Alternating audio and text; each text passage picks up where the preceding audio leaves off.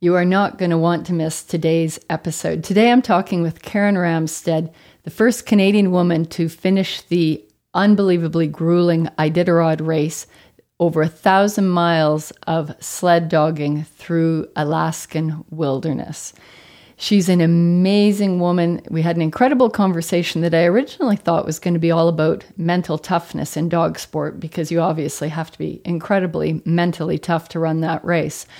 But we got into all kinds of fascinating topics from animal behavior to obviously, we did talk about mental toughness, breeding, structure in dogs and horses for that matter.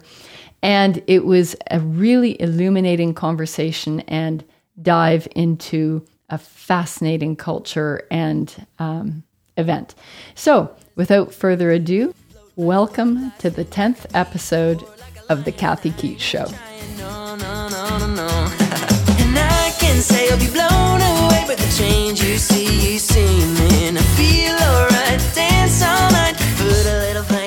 alright. So I'm so excited to, here to be with Karen Ramstead, and we are going to be talking about all kinds of things. She is an incredibly interesting person. And one of the things she's very well known for is being the first Canadian woman to finish the Iditarod, the amazing race up in Alaska, where it was a, if I, and correct me, Karen, but it was a replica essentially of a run in 1925 where there was a diphtheria um, outbreak in Nome and they had to get the medicine from Alaska or from, sorry, Anchorage to Nome. And that's one of the things I understand is a big um, sort of inspiration for the Iditarod. So thank you for being on here. I'm so excited to talk to you and all things about this amazing thing that you've done and all the things thank that you, you currently do. I'll, I'll start you off with a little tiny bit of a correction. Sure. It's a, everybody makes this. The Iditarod actually was not um, commemorating the Serum Run. Okay. It's it has been associated fairly closely with it, mm-hmm. um, but in reality, the race was started in 1974 by Joe Redington Sr., who was concerned that the sled dogs were losing their hold in the villages of Alaska. They were being replaced with snow machines, and he just thought that was a really sad thing and wanted to come up with a way to encourage the villages to keep dog teams and to keep the sport alive in Alaska. And the Iditarod is what he came up with. Um, and it does have, there has been a lot of associations with the Serum Run, which is an amazing event. Um, and, but really not that much a, a commemorative of that. Oh, good. Well, see, I, I said I was going to sound, I tried to do research so I wouldn't sound like an idiot. And I already started out sounding like an idiot. So it's perfect. not at all. Not at all. So many misconceptions about the race and the sport. There, there's certainly a lot of that out there. No, I love it. That's great. That's what I love about these conversations is uh, there's sort of what globally, culturally kind of people think they know. And then the people who are really in the sports, they're the ones who really know. And what's fascinating about you, what you said is I also know that you, um, work with sheepdogs as well. And Indeed. very similarly, that's what trialing is. It's trying to maintain those abilities. It's trying not to lose that working ability, which I know you've mentioned in sort of what I've read about you that you're fascinated with the working ability of the dogs. And that's very much what the trialing is trying to do as well, is maintain that. I completely agree, and I think that's why trialing um, appealed to me.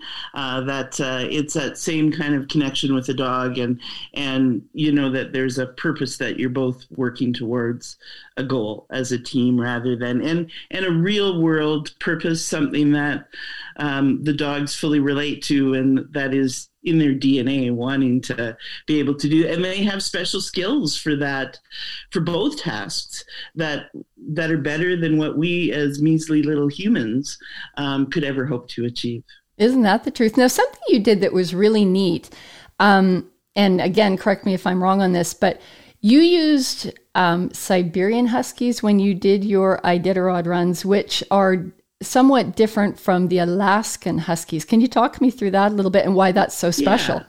Absolutely. So it used to be in the at the turn of the century, um, the races in Alaska were you know made up with any kind of dog that was existing, which was a lot because of the gold rush. There was a lot of dogs that were, you know, suspicious under suspicious circumstances made their way north and and were utilized during the gold rush and of course yeah put a bunch of people together in that kind of situation and somebody's got to challenge the guy next to them and say well I, have got a better dog team and then in um, uh, in the 19 teens, a gentleman named Leonard Seppala started running Siberian Huskies up in that area. And uh, they kind of cleaned up. They had been imported um, from Russia, and they were they, the locals called them the little rat dogs because they were quite a bit smaller than the village dogs that existed up there. And they kind of started cleaning up at the races. And then the Serum Run comes into this because Leonard Seppala was the one who drove the longest leg of the Serum Run, um, and certainly the hardest legs of the Serum Run with his Siberians to get that serum into Nome. So, and I had always, uh, my husband had wanted to move to Grande Prairie. I had a job in Calgary managing a fine bone china shop, and he wanted to convince me to move to Northern Alberta for a job. And he said, Well, you've always wanted a purebred dog. If you move, I'll buy you a purebred dog. And I started researching different breeds of dogs and what it was. I had friends that showed dogs, so I wanted something I could show. Right. So purebred was important to me. Um, and I researched different breeds of dogs and what I came up with. It, it was suspiciously, it was March. Uh, and in those days, the Iditarod was televised on Wide World of Sports and right. things like that. So I, I'm not even going to pretend that that didn't have some impact on my decision to buy a Siberian Husky because the little book I had said you could race Siberian Huskies. Right. And I thought that sounded kind of cool. um, so, you know, that was kind of the, it, for me, it was the dogs first and the sport second. So, of course, I was going to do it with what I had, which was Siberians.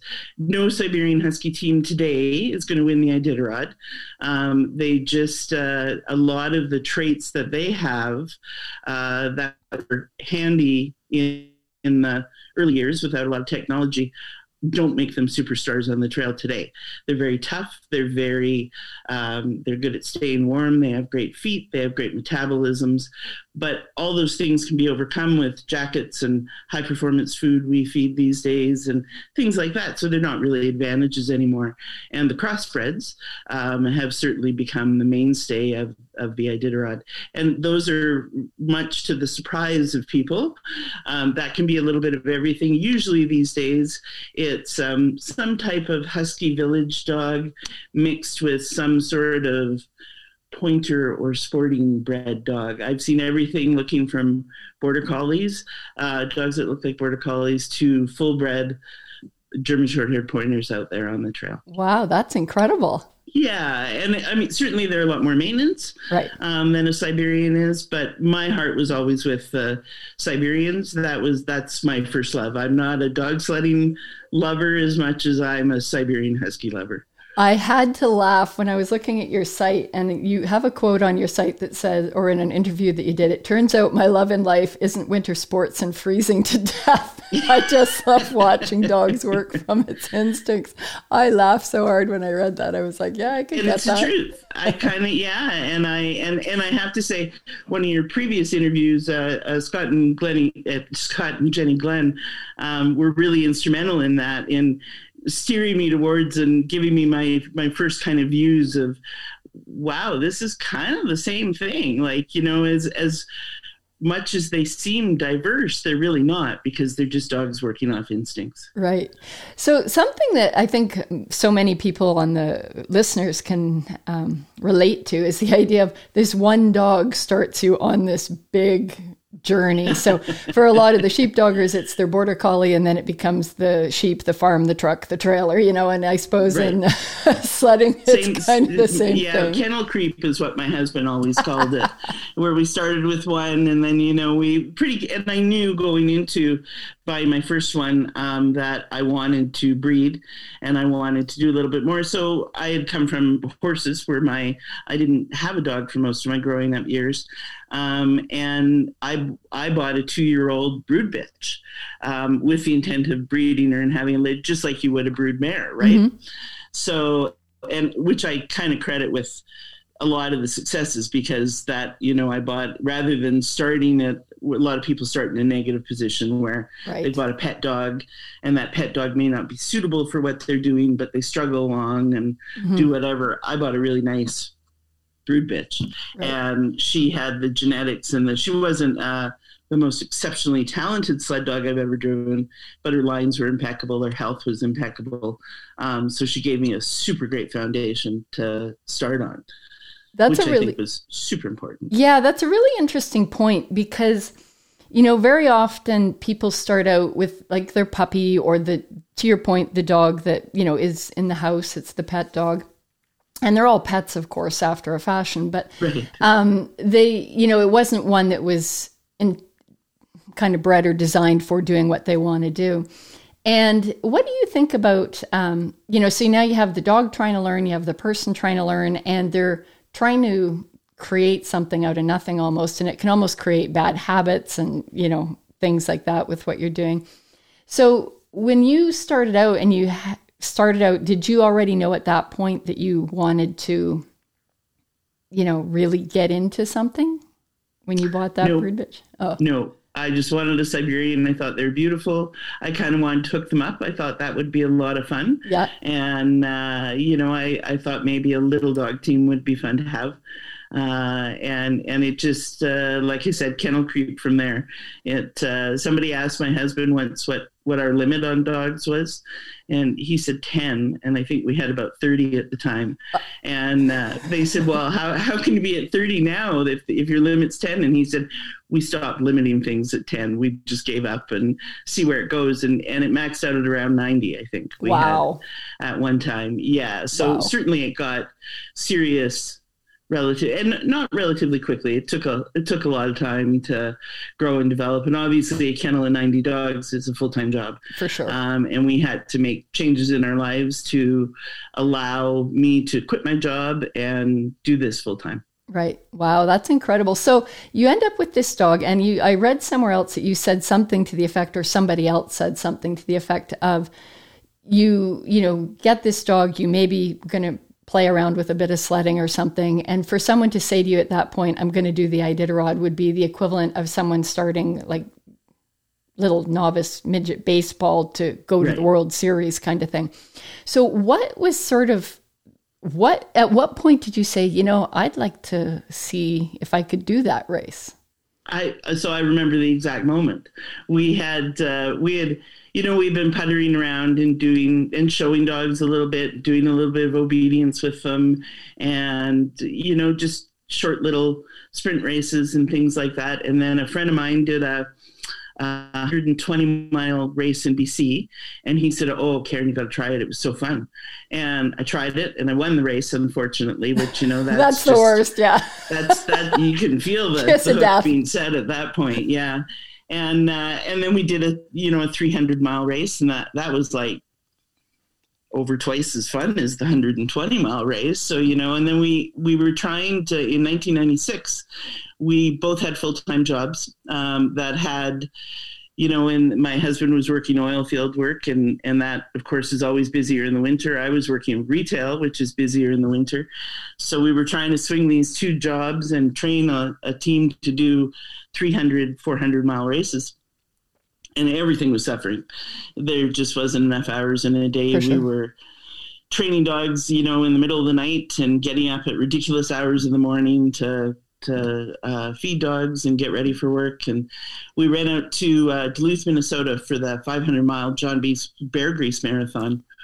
And I think I scratched 120 miles in. The team was to- totally underprepared. I was exhausted. Uh, my husband was exhausted. And as we were driving home from that, he said to me, You have two choices. He said, We can do this on a small scale, or we can do this on a big scale but we can't do this at this level right. because it's killing us. Right. And I said, I want to run the Iditarod. And he said, All right, let's do that then. And we got home from that trip. He got fired from his job when he walked through the door. And we kind of uh, serendipity. We, we kind of looked at yeah, looked at each other and went, well, it that's the motivation to make some life changes. And we moved. We kind of reorganized our life so I could devote myself to the dogs full time. And that it became everything in life became about Iditarod at that point. Wow, I got the chills when you were saying that. It's just, it, you know, it's sometimes, and you know, people call it different things, but sometimes life just gives you a shove in a certain direction when you're trying to make a decision, doesn't it? Totally, and I feel lots of there was you know my buying my Siberian Husky, my first Siberian.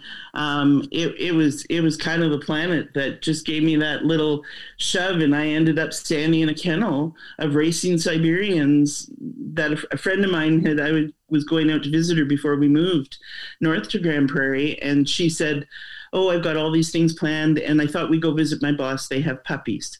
And I said, oh, what kind of puppies do they have? And she said, well, they breed and race Siberian Huskies.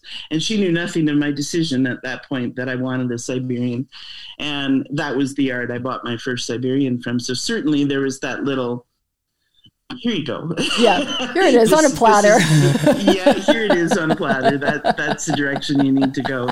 So yeah, uh, and I appreciate looking back on that now. I really appreciate that little push. So, just to put this in context for people who aren't familiar with the Iditarod, and again, correct me where I'm wrong here, but um, the race itself is just over a thousand miles or 1,600 kilometers. Is that right?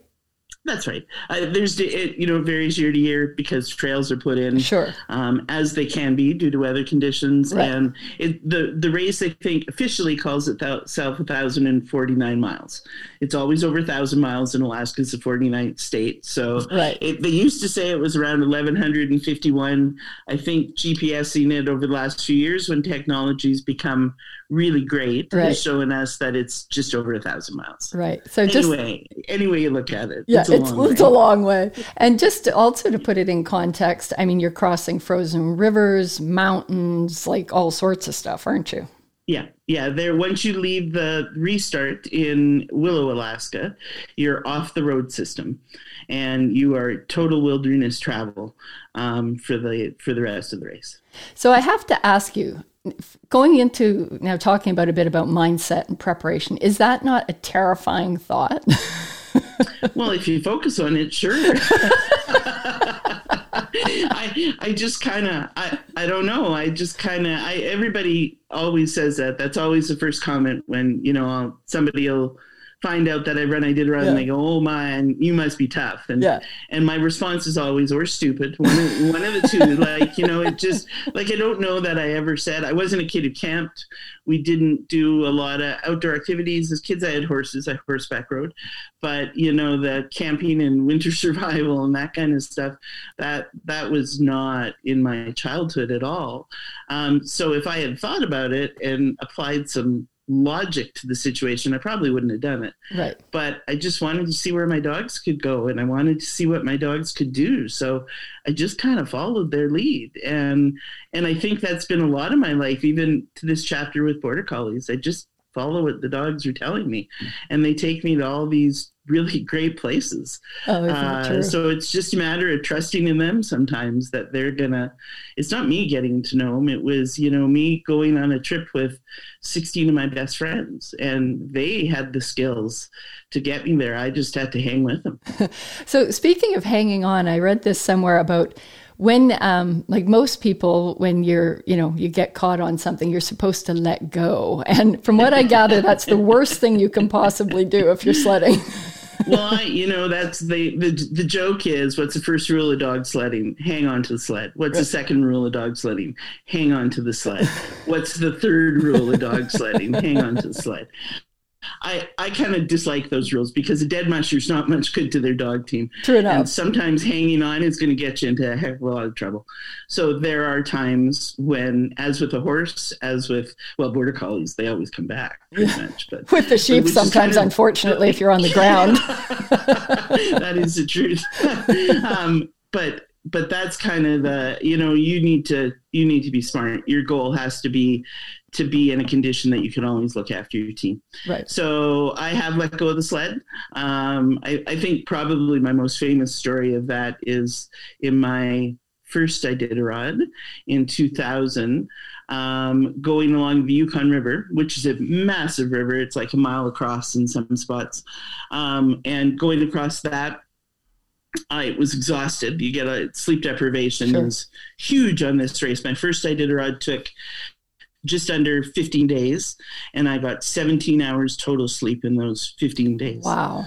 Um, so, and, and I've never been, you know, genetically, my dad didn't need a lot of sleep. I don't need a huge amount of sleep, so it's not probably as bad as it would be for most people. But I was right. still exhausted. Sure. And I fell asleep on my sled, mm. and I woke up when my head bounced off the ice on the river oh and my. my. dogs were just trotting ahead of me and i tried all the little you know calling whistling them siberians don't listen to that kind of stuff they don't recall right. i tried wrestling ziplocs in my pocket thinking that they might think that was snacks and they might come back for that and they didn't and uh, a local uh, trapper came by in a snow machine and he said, "Would you like a ride?" And I, because I was walking, the team was like quarter mile ahead of me, and they had stopped by this point, and they were all kind of like, hmm, "What's she doing back there?" Right. And but I had this vision in my head. I knew how this was going to play out. Like I'm watching that team, and I thought I'm going to walk, and I'm just going to get close enough to them and reach for that sled, and those little jerks are going to take yeah, off. Mama's here. Let's and, go. yeah, exactly. So I said to the trapper, "No," I said, "You know."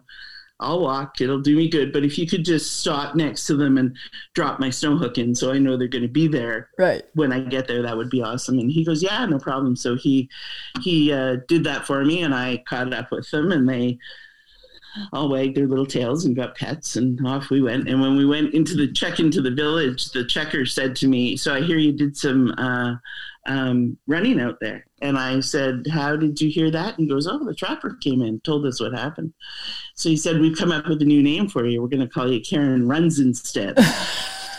that stuck. That was a favorite of school kids when I did school visits for a lot of years. That uh, followed me around, and yeah. so yeah, you know, holding on certainly important um, but sometimes letting go is the smartest thing you can do. Yeah, that makes total, total sense. So along those lines too, what would it, what did it feel like? There's actually two questions I have along these lines. Is what did it feel like to be the first woman to cross, the Canadian woman to cross the finish line? And also, was there any, um, you know, was there any issues with being a woman gender wise being in that race? Absolutely not. There's a lot of amazing women like Mary Shields and Lolly Medley and Libby Riddles that that opened that ground up for us a lot of a lot of years ago. And it's one of the few big international sporting events where men and women compete on a totally equal footing.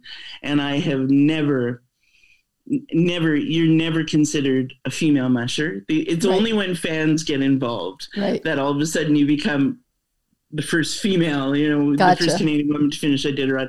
It, it on the trail, you're just another musher. Right and Martin Buser, who's one of the race's four-time champions, I remember him telling me I was at a seminar he gave many, many years ago, and he said he thought it was an advantage to be a woman because nurturing and caring, which is so much of a part of keeping that team together, mm-hmm. is the the everyday care on the trail because you're responsible for all that on your own.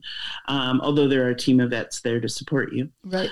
Um, they he said that just came. He thought that came more naturally to women, and therefore may gave us an advantage on the on the trail over men. Oh, fascinating. So we've not we've only had, you know, two women that have managed to pull off wins. So maybe not a huge advantage, but it, we're certainly very competitive and there's been a lot of very competitive women over the years in the sport. Very cool. So the first time you crossed that finish line, were you so exhausted you hardly noticed? so was there a high? Said, yeah, I, and for me, my first Iditarod ended up in a scratch. 850 miles, 900 miles into the race, I scratched uh, outside of the village of Shaktoolik. I couldn't get. That's where you, we crossed the Arctic Ocean, and it's a pretty formidable piece of trail because it's hard to motivate a dog team to trot out into nothingness. Right? right. There's really not much to look at. They're not. Everybody's exhausted, um, and I had made some rookie mistakes early in the race. Put too much responsibility on some young leaders. Mm-hmm. Um, few little training mistakes I had made, and everything just came to a head and crashed back. And I tried to leave the village two or three times, and uh, ultimately went back and scratched. So for me, it was 2,000 miles to that finish line, um, and uh, I worked pretty hard for that second finish. I, I changed a lot of stuff and um, really looked at sought out some great mentors that helped me out and gave me the skills I needed to do that. And it was it, I think for me, and I've always said that the about five miles outside of Nome, there's this mountain called Cape Nome, and it's it's not mountain mountain, but it's pretty big hill. Right. It's, uh, and as you come over the top of it, you can see the coast all spread out ahead of you and can see Nome in the distance. Wow. And I've always said that that's kind of the moment because you know I could walk to Nome from there. Yeah, I could roll down the hill from here. exactly. you know you're going to get to Nome, but you're still in the adventure. And I think crossing the finish line was kind of disappointing because it was over. Mm. And, you know, so much of my life had been leading up to that moment. And the adventure was so amazing and so all consuming. And then all of a sudden it's just like, you're done. Mm-hmm. And and that was kind of uh, I always say to rookies when I talk to them about the race, you know, really grab onto that and enjoy that whole process up to that first finish because it's a special time and it's it's kind of sad and disappointing when it's over. Mm-hmm. As, as, hard as you know, certainly glad to have it. Sure, glad to have it successfully accomplished, but but yeah, sad that it's all over. You know, it's fascinating. Um, I often talk to people about not hanging too much on, say, winning something or doing something because I say wins are often hollow. Like you get there and then it's almost like, now what? It, it becomes yeah. almost a bit of a letdown afterwards, you, you know. And. I, I've known top athletes even go into depressions and various things after big events like Olympics or things like that because there's so much lead up to that moment. And then when it's over, you know, there they don't realize how much of it was really the process of getting there, that journey of getting there, and the person you become getting there. Oh, I totally agree with you, Kathy. That that's so truthful. Like it, it's just the whole running Iditarod was all that stuff that led up to it, and and yeah, it gives you a goal to focus on and target towards, but it was that whole journey. It was the years that it took to get qualified and get, you know, on the trail and the two years to to get it successfully in the bag kind of thing.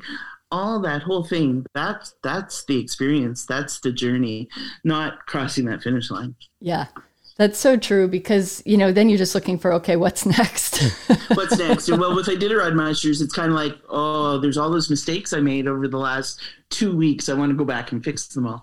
So for Iditarod Masters, I think it's because you have such a time frame right. that you can make so many mistakes. So there's so many. You spent two weeks going, man, I wish I'd done that better. Right. And so what we want to do is get back to March so we can do it all again and do it better this time. Well, you know what's interesting? Something you said earlier in the conversation was when things came apart, you realized that it boiled back to, and I don't know if this is exactly right, but sort of how I heard it is sort of some fundamental mistakes that you made earlier on or in your training. And it's amazing how far you can get on sort of a shaky-ish foundation, but ultimately Absolutely. that yeah. is going to come up and bite you at some point. So that would be part of the prep, part of the skills, part of the experience.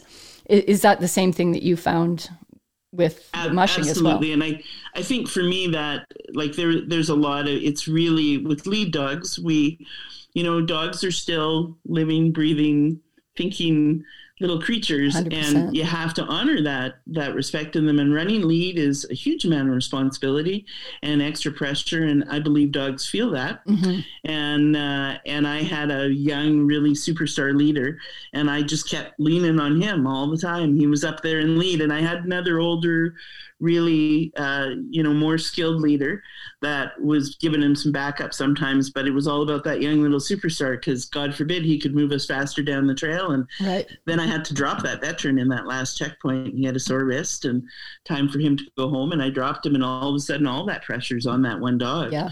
And and the fact that I hadn't given him breaks and I hadn't honored honored his head properly for the the previous 800 miles mm-hmm. piled back on me and and I think that's ultimately there's a few other little mistakes in there too but I think that was the big one that that forced me to scratch from that race is not being fair to that guy and he led me to many other uh, to the finish line in other races and he was the super superstar I always thought he would be in the end you know what's really interesting? There's a book by uh, the late great Donald McCaig called Eminent Dogs, Dangerous Men, and it's a sheepdog book. But one of the lines in that book is he um, it's jeff billingham i think he's an old shepherd and he's talking about like i think on my deathbed all my dogs will walk by and like talk to me about you know the mistakes i made. And he said i think dog training is all regrets. And I, I, get the shivers every time i think about that because none of us get to be experienced dog handlers without making mistakes with dogs. Sure. Right? And Lots often when we start things, our egos get in the way and everything else. And, you know, you do really try, that's part of, I think, our growth process is we always, you know, care about them, but it's learning to honor them. I think that's such a great phrase that you have is to honor them so that you really are paying attention to what they need. And it's not about yeah. the win or the, the speed or the whatever it is, whatever dog sport you're talking about because ultimately it's blending the team together properly that gets the byproduct of the result. Yeah, I, I would totally agree with you on that. And I was I was just making the comment the yesterday actually. I was talking to someone and we were talking about lead dogs and I had said, you know, we, we get the dogs we need at different times in our life and we need different dogs at different phases of our life. So if you gave me that very first leader I ever trained back at, for my very last Iditarod and said, "Here you go. You said this was a great leader." He he would not. I would have thought about him way differently. Right. But he was the dog I needed at the time. Yes. And he was the dog that could tolerate my learning mm-hmm. and the dog that could rise above my mistakes. Mm-hmm. And then as I became more and more skilled, the dogs I needed um, became different. Yes. And and but we're also there for me too. And and you know, I'm always grateful that those dogs appeared at different times in my life. That's a brilliant way of putting it because it's so true. They each definitely are going to teach us things. And often the ones that show up are the ones you need. And they always seem to be the one that you have at the time. The next one that shows up is almost the exact opposite because now you need the opposite lesson of what you just did.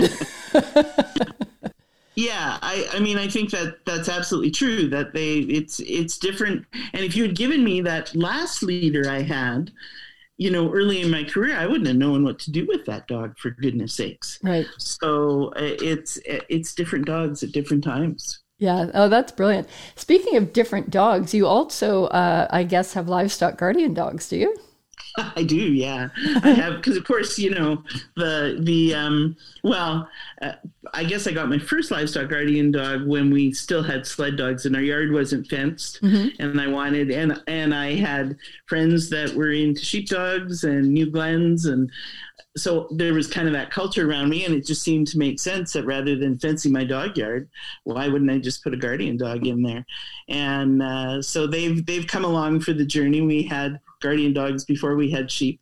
Now we have sheep. my guardian dogs are kind of spoiled guardian dogs. They, you know, spend more time around the house than they do with the sheep, but uh, but they still do their job. And I think it's I've long commented that I've been blessed to work with those three really distinct types of dogs you know the the sled dogs and the border collies and the guardian dogs they're so different mm-hmm. and they're they're everything is different about them how they think how they deal with situations and what they consider to be rewards and how they interact with you all that is so different mm-hmm. and it's been super educational and fun to to work with those different vastly different creatures well what i find fascinating is different dog sports have different cultures right mm-hmm. so what we end up facing is we get a paradigm of how training works and how the dog world works when we're in a certain culture.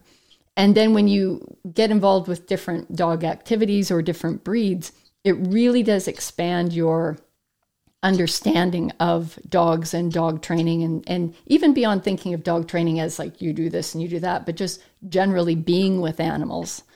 It really changes that perspective because you get broader and broader ideas of it. And you also do horses as well. So that again yeah. ex- you know, expands your viewpoint even further in terms of how animals learn and how to interact with them. Yeah, and I think I mean I think horses clearly because it's a different you know they're a prey animal not mm-hmm. a predator and i think that makes some some big differences but there's also a lot of stuff that carries over mm-hmm. um, from dogs to horses and and i think there's some and gosh, conformation and structure makes so much more sense when you sit on it and wonder why that horse is so freaking rough. and you know, when you see it in a little package trotting trotting out towards your sheep or down the trail, it's one thing, but when you're sitting on that, boy, the the shoulder shoulder conformation gets driven home in a big, big way at that time. So I always think it's in you can watch people that have come from a horse world over to a dog world, and I think that there's certain advantages they have for mm-hmm. having been involved with horses. Yeah, I think that's really true. In the agility world, um, they're a little more aware of conformation because of the jumping. So they do yeah. pay a little bit more attention to dog conformation there. Um, but even just in general, in terms of movement, um, you know, even in stock dogs, you'll see dogs that are on the wrong lead trying to do flanks, and you wonder why they're struggling with a flank. But if you don't understand, there might be a structural element going on there you know, sure. you, people just start barking at them because they think they're being whatever. And you're like, well, no, this is probably, you're not trying to be bad. It's like they're struggling with a structural thing going on here. For, yeah, and and for sure that's. I mean, I did. I showed I showed Siberians for years and put many championships on on dogs and best in shows and group placements and all that kind of stuff. So you know that that um, drives home structure in a different way. But then to watch it all work you know is a is a totally different concept. And um, i love that about the border collie world. I think it's so refreshing that the work is just the the work is the end all and be all in that. It's, so many more uh, breeds of dogs would be better off if if their breeders really believed in that that work was the ultimate the mm-hmm. ultimate goal. Yeah. Yeah definitely because you know the whole idea of form follows function is you know you can look at it in one sort of setup but if you don't see it in the big picture of it working and to your point doing like what it instinctually is bred to do it's really it's harder to make those judgments i think personally without really seeing it, it in action yeah, I think so, and I think if you in a in a lot of cases, if you're breeding towards performance, a lot of the more minor issues are just going to fall by the wayside anyway, um, because the dog can't perform with certain faults. And you know, I used to I'd have breeders that were show breeders come to my kennel of 90 working Siberians, and and it's like, look at the faults you see here and the faults you don't see here. Because of course there's faults. Sure, Every dog has faults. Of course. Um, but there are some faults you, you didn't see bad fronts. Right. And because fronts on a dog that's going to do 100 plus miles a day are critical. They carry 66% of their body weight on their front ends. So right. they need solid front ends. You might see some sketchy rears kicking around in the dog yard, right. but you're not going to see many, very many sketchy fronts. And and I think that that's the we miss these big kennels these days. You know, everybody owns one or two border collies, and or one or two Siberians or one or two guardian dogs or whatever, and we're breeding the best of what we have, right? Which in reality is is not the best that's out there. If we had a broader base to work off of, um, then we would perhaps be moving forward a little bit, or or maintaining. I think in some cases mm-hmm. we're we're just looking not to screw it up. Yeah, I think that's a yeah. great great observation. So. Um, a couple other things I wanted to ask you about is I read something and I wanted to ask you about this. You mentioned really early in the conversation about uh, like the you know, how specialized the food was getting for energy and things like that. And I read something about how um, in a race, dogs start out really, you know, obviously they're raring to go, and then they hit maybe a bit of a lull partway through the race, and then they can start picking up energy after that, or like the energy can come up again. Almost like if you're a runner, you kind of hit that wall a little bit and then you come up again. Did you experience yeah. that same sort of thing when you were racing? I think we, well, we used to do a couple things to help avoid, you know, and, and over the 20 years that I, the 20, yeah, 20 years, I guess that I was running Iditarod, they've discovered a lot of things. And when I first started out, we used to, you know, load them, they'd start the race fat, fat, sassy and happy. And, you know, and, and, and we figured out pretty that that's really not the way to do it. Right. Um, you want to take them into a race, um, maybe a little bit on the hungry side, well conditioned, because what they were finding was if you're familiar with horses and Monday morning sickness in horses, where they would, you know, horses would get worked for six days a week, and on the seventh day they'd rest. And when they went back to work on Monday, they'd have lactic acid um, buildup in their muscles and some issues. Well, sled dogs, we had what we called sudden death syndrome, and it was happening about 200 to 300 miles into the race, usually after a significant rest, and and they would have trouble with the lactic acid. So now we take them into the race as lean. You know, we want them to be in condition going in, and there's nothing extra on them and we're running them right up till the start of the race. Like mushers are out there in the days before the start either their handlers are putting miles on them and they're putting miles on them, just trying to keep that level. And then we used to do um, a B12 vitamin injection prior mm-hmm. to the race to keep their appetite up. So they'd start off in the good habit of eating. So, you know, we're trying to kind of get past that lull by bringing them into the race at a fairly consistent level now, um, and that kind of bypasses a lot of. But certainly, you look at dog teams, and I know as a musher as well, that wall is pretty early on. Um, you know, day two or day three of that race, you think, "Oh my God, I cannot do this for another another 10 I'd be in the first ten minutes thinking that. You're exhausted. You look like crap. You, you know, you, everything's going to heck. And you look at the and the last five years I've worked as a judge on Iditarod and you see these front running teams come in, you think, oh my God, that team looks rough. And then you see them four or five days later and they look awesome. Everything's come together. They've kind of hit their little zone. They're in the they're in their little traveling mode and everything is different. And dogs are way different than us in the fact that they can perform at that level day after day after day after day and get stronger. At the end of a race, those dogs are not wiped out and exhausted. They're standing in the finish line barking, and they are stronger at the finish of that race than they were at the start of the race. Wow! And that's an amazing thing. There's there are not uh, humans can't do that. There's something. There's some medic meditable. I can't metabolic word. Thank you. Welcome. A switch that is flipped in those dogs that allows them to do that kind of work day after day after day. If you consider um, uh, an Iditarod dog eats around 10,000 calories a day. Wow. Typical Iditarod dog weighs maybe 50 to 55 pounds. is is pretty standard. Of course, there's variations sure. on that.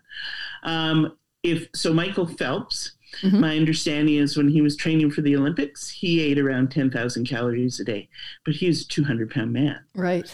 So you consider that's those those Iditarod dogs are eating the equivalent of a human eating 40,000 calories a day.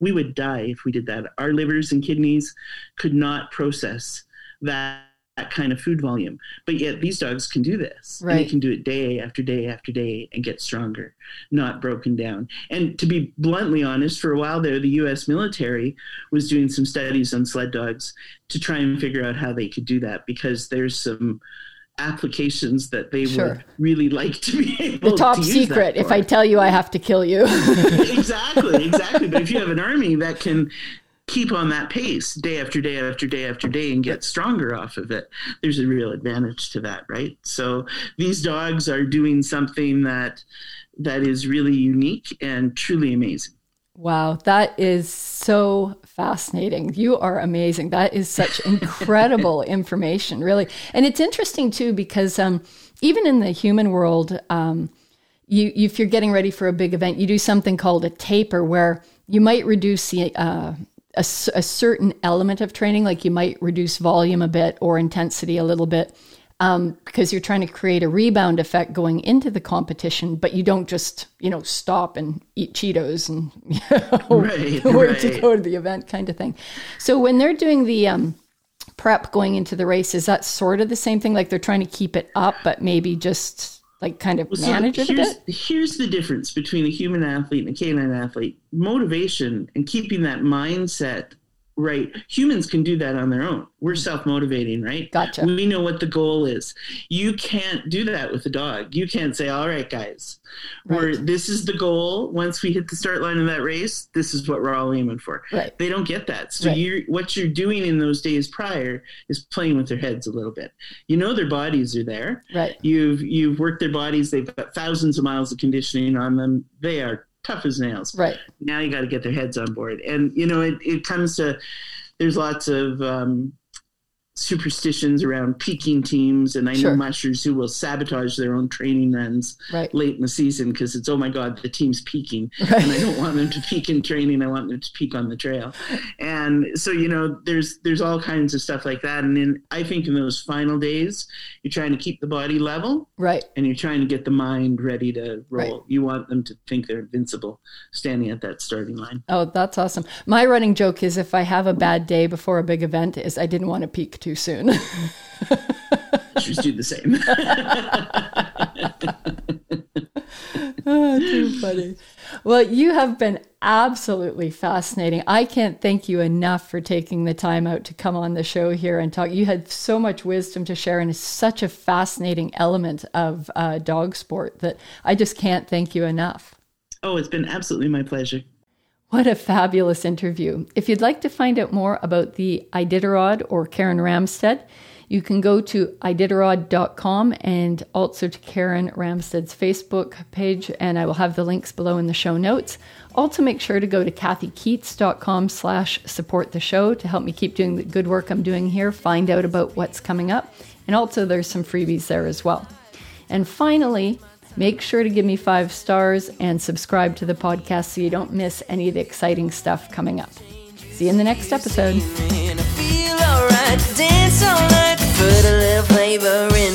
I put the good stuff